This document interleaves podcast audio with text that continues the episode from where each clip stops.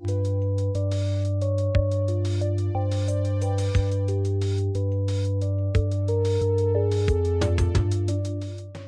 everyone. This is John. Welcome to another episode of Artsy Engineering Radio. I'm an engineer on the Grow team, and I'm joined today by Abidi. Please introduce yourself. Hi, my name is Abidi. I am a senior da- data analyst here at Artsy.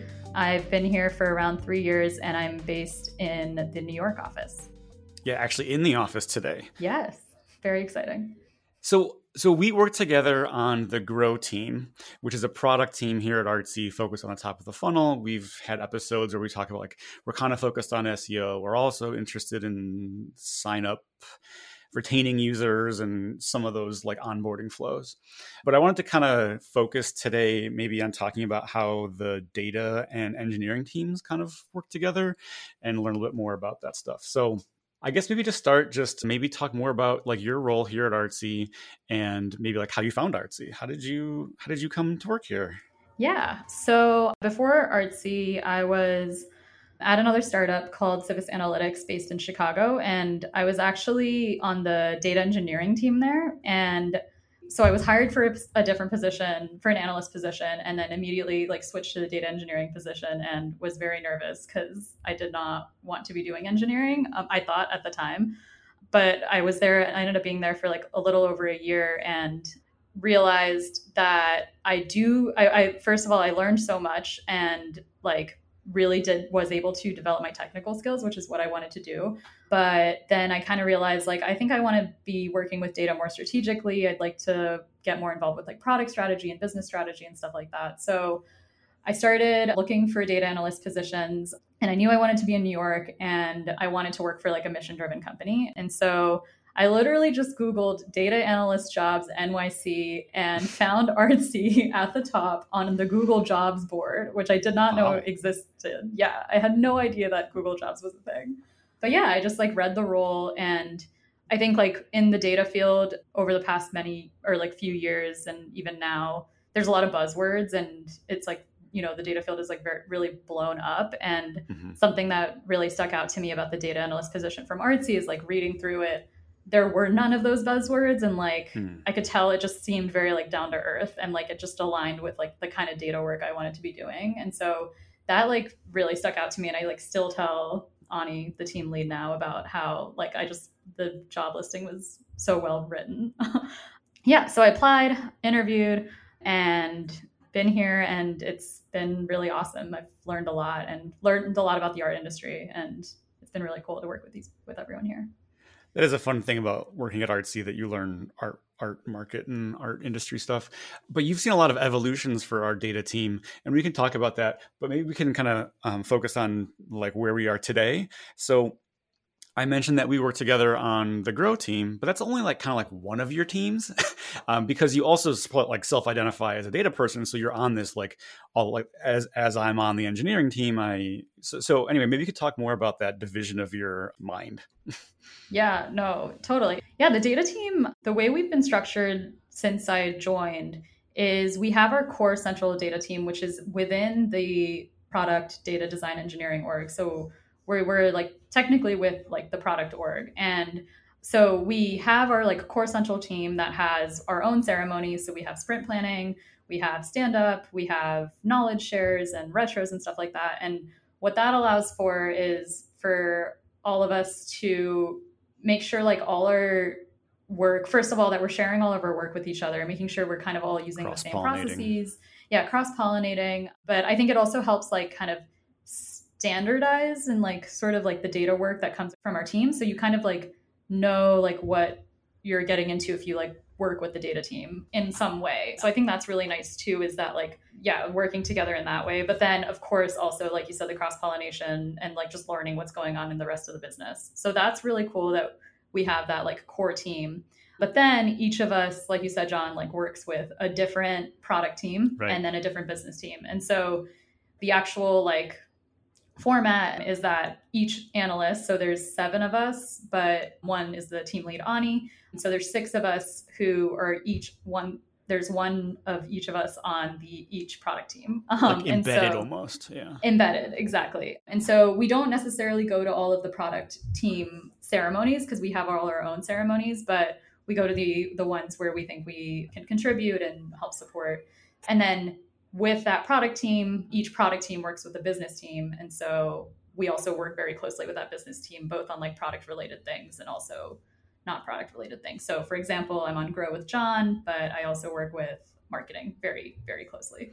yeah. And like in the context of the data work there, it's like analysis, triggering events, and following them through the life cycle of a user's journey or whatever. Exactly. Yeah. Cool. So, like we talked about, there's been evolutions. One big change is the emphasis we've put on the data team in general. We, I think we like only really had an data engineer. That's way different these days. We have like an entire data engineering team. And so I wonder if you could talk about that a little bit. Yeah, that's been really interesting. So when I first joined, we, our team lead at the time actually was, I think, technically our data engineer. Yeah, I think so. um, and so he did, yeah, he did a lot of like the data engineering work at that time. But one other thing is like we have a huge data pipeline that runs every night that powers our like basically our anal- analysis. And so that when I first joined was completely 100% owned by us by the data team. And so we had to know a little bit of data engineering to like get around the pipeline and be able to debug it and contribute to parts of it. And so that has definitely changed since I first joined with the addition of more data engineers and the creation of this data platform team. And so in the beginning, anytime the, the pipeline failed, basically we were on call and we'd have to respond to it and like figure out why it was broken, whatever. We estimated, I don't know, maybe like 20, 30% of our time was towards the data pipeline, which isn't a great also use of our skills because we, none of us really have data engineering background. And like I had one year of work experience, but I didn't know how to write in Ruby and things like that. So it was like very difficult for us to be anything more than reactive with the pipeline. So we for a long time wanted to have a whole data engineering team so that they could work more proactively on the pipeline and you know cut down its build time and all that kind of stuff. So yeah so then a year ago we hired our first like actual full-time data engineer and that was really awesome and they worked on migrating our pipeline and ever since then we've hired like more and more data engineers who now we're trying to transfer ownership of the pipeline to. But now i spend very little time on the pipeline which is very exciting but also I do miss it because yeah, pros and cons. I was a data engineer once. Yeah. yeah. cool. So I'm gonna try to play the naive role here, and I'm just like, how can we define a data pipeline for people? What like maybe try to let's try to construct some kind of map for people. Like, what are the parts of our data pipeline? What does it mean when we say our data pipeline? So a data pipeline, I think, is usually described as like usually has like the steps that or they call it ELT um, mm, or ETL. Okay. Um, and so that's extract, load, and transform. And the idea is that basically you're just trying to get data from one place to another. Usually it's not actually one to one, it's like data from many different places to many other different places, which is what our pipeline is. But yeah, it goes through this process, ELT. Um, and so the way our pipeline works is we first extract a bunch of data from like a bunch of our systems like our web systems, our app and then like all of our internal database databases and stuff.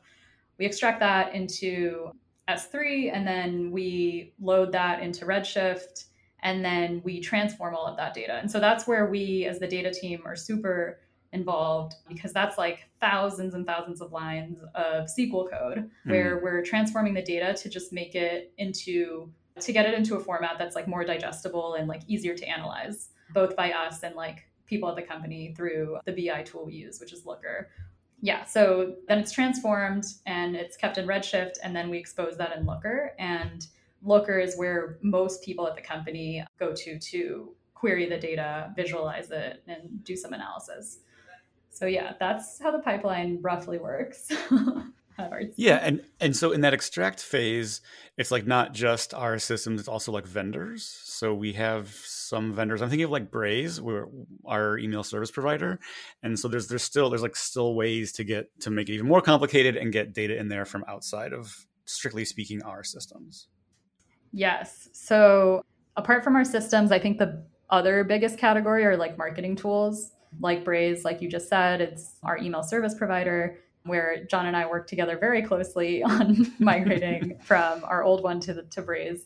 In that case, what we do is we are both sending data, like transform data from our pipeline, or just like data from our front, like our front end events to those tools, and or like then getting that data from those marketing tools into our pipeline. And so to talk about the latter first, it's like the reason we want data from those tools in our pipeline is because we want that performance data. Like we want to know how campaigns did in in Braze, how email campaigns or like push notification campaigns performed in Braze and things like that. So that's kind of why we extract data from those tools. Some of the work we talk about here is in service of helping decision makers make decisions, you know, surfacing data in a way that is easy to explore and slice and dice. I think one of the things that y'all do too is like some care and feeding and maintenance of like dashboards. And so I wonder if you could talk about like like what what are dashboards and how have we kind of figured out how to make best use of them? Yeah, that's been a really interesting sort of evolution also in like the data culture of Artsy. But like I said, we use Looker, which is an amazing tool because it really allows for a self service data culture. And so the way it works is it's like point and click, like let's you just choose these are the variables you want, this is what you want to graph. And then it just crafts the SQL query and visualizes it. And you can like edit the visualization any way you want. It's it's really cool. I love Looker. but what that also created when we first, I think, launched Looker, which was before I joined, was that people were just querying everything, right? Like yeah. it, like the world is your oyster when it comes to Looker. And so you'd get a lot of questions that are like, why doesn't this number here match this number over here? And it's like, mm. oh, because you're actually pulling it slightly incorrectly. It's not super clear. Like it's not their fault. It's just like not super clear in Looker. So we had a lot of those problems for many years, but I think it was also good because it also scaled like data driven decision making across the org. It was good that people got to explore with Looker. But I think what we realized, I guess, in this past year was we needed to have more centralized like data and metrics. And so what we decided, I think it was at the beginning of this year, was to come up with or to create these like centralized dashboards that were like data certified. And so we have like our like level one dashboard, which is just like the top company wide metrics that are pulled the exact way like these are the correct numbers. If you ever want to learn more about it you should go from this link in the dashboard and explore from then on like don't try to recreate it. And so yeah that just makes sure that then like for example mike our ceo isn't hearing like two different numbers for a top company wide kpi like that's not great. So yeah so we we had that initiative and that's been working actually really well it's been really good for also help focusing like the metrics of the company as well. Maybe the questions we want to answer from these dashboards change over time. So do you see it as like something that you'll continue to tinker with? And maybe if a new metric comes like is is um you know we'd like to decide there's a new metric we care about we, we may see it added to a dashboard. Yeah for sure. So people are always like the way we communicated the dashboard out was if you find you know that your team is starting to goal against something else or you find something actually like incorrect then definitely let us know and we'll like think through does this make sense to strategically modify and things like that. It's i don't know how often we're changing it but like i it's definitely like an ongoing process yeah, um not static. yeah it's not static at all. So sometimes we'll have larger rollouts like actually we just rolled out a new slightly refined metric and the way we did that was just we changed it and then we communicated to the team hey this might look a little different it's because we changed it and this is the reason why Yeah. Okay. So maybe another way we can describe our data pipeline is like the kinds of tables or the kinds of items that are that are in it. And so just as like a way to talk about it, the data pipeline would have like a users table and it would have an artworks table and it would have you know partners and and it would have all the kinds of same kind of structure or whatever that our main API has for you know its its Rails Mongo database. It's going to be like a superset of that and then like our e-commerce Postgres databases schema. These these things will all sort of, sort of like ladder into each other. And so I was thinking about like you know there's like this transform step where you're like getting it in and maybe you're gonna like prefix a table with like the service name that it comes from you're shaking your head. So but like you also do enhancements right? That like we are gonna take in these inputs and then someone in the business layer has said that this thing should be true or like whatever. So i'm, I'm curious how you think about like the way enhancement goes down and like how enhancement is like consumed back into the system. So yeah i think the users table is a great example but obviously like we want gravity our internal database to have like kind of the source of truth and who our users are at a given point of time. But like you said there's only like a set number of fields on there and we on the data team and at the company we want to know more about a user. Mm-hmm. we want to know so many like I, like how many page views have they had? How many times have they inquired on an artwork? How many times have they bid? Like all these different like what we call roll ups and so what we do is we just directly pull from the Gravity users table, so the internal user database. And then we, like you said, enhance that data with a bunch of rolled up data that we've created through that transform step that I described earlier. So the users table is one of those tables that has like a ton of dependencies. like it yeah. you have to wait for so many roll-ups to be built before we are able to join back onto it. But yeah, that's kind of roughly how it works. Yeah. Uh, something else you just made me think of. So you talk about waiting. So th- there is some latency in our data pipeline. I think it's like day, it's rebuilt daily. Is that still accurate? Uh, every night. Mm-hmm. Yeah. So a user signs up. It's three thirty nine on my clock here. I wouldn't see that user in Looker. I wouldn't see any of their activities in our various enhancements or roll ups or anything until the, the next day. Is that right? Correct. Yeah. So we do have like a yeah, a day lag because our pipeline actually takes like I think 12 hours now. Um, so it's kicked off like in the evening on like East Coast standards and then builds and it's usually ready by like 10 a.m. Eastern time the next morning. And so it can only have as much data as was available before the extract began. So yeah, it is a usually we just tell people it's a one day lag. Gotcha. Just to shortcut yeah. it. So so so there's that kind of data of just like the user table and the person's first and last name and all kinds of other things you would imagine. But another big part of our data pipeline is just like events, consuming events, uh, specifying like the schema of our events. So that maybe you could talk a little bit about like how we approach this problem, keeping them all in step and some of those efforts. Yeah. So one of the things that we work on with product teams is instrumenting events like front end events on the website and the apps. And what those are, are like things like page view events and click events and tap events. And those help us understand like how users are literally using a feature, which is super helpful for us to be able to like learn from and then iterate on. And so it can be kind of a tedious process to add new events. And I don't think that engineers enjoy really implementing them either. But but it's super important obviously to our pipeline and to our analysis efforts. But the way it usually works is the the team will be working on a new feature and someone on the team will ping their team's analyst and ask them you know what events do we want?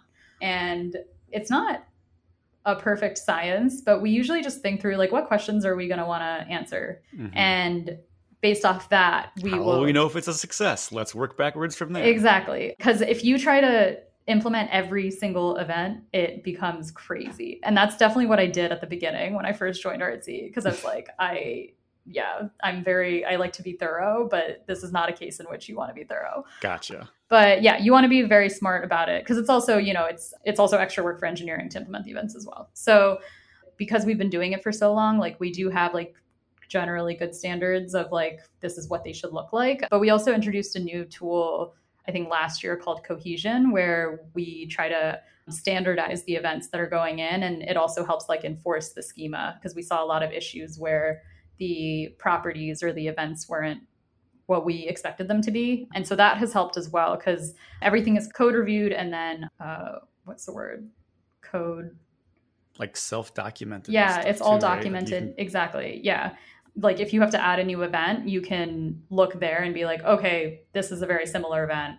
And it kind of just reduces the burden of having to like think through okay these are all the properties i need to add. So that has helped a lot with like just sort of reducing some of the burden of adding new events. But in general yeah it's still a little bit of a tedious process that i mean that must be done Yeah. So so typically, um, as we're working on a new feature, we're we're like you say, communicating with our data data an- analysts and trying to understand like what do we want to like what's success. Let's work backwards into event types. Do we have them? Do we need to add them? Whatever. And then these events are going through segment, correct? yes Can you talk about the role segment plays in the? Yeah, exactly. So Segment is the tool that we use to it, it, basically connects all of our data sources to all of our data destinations.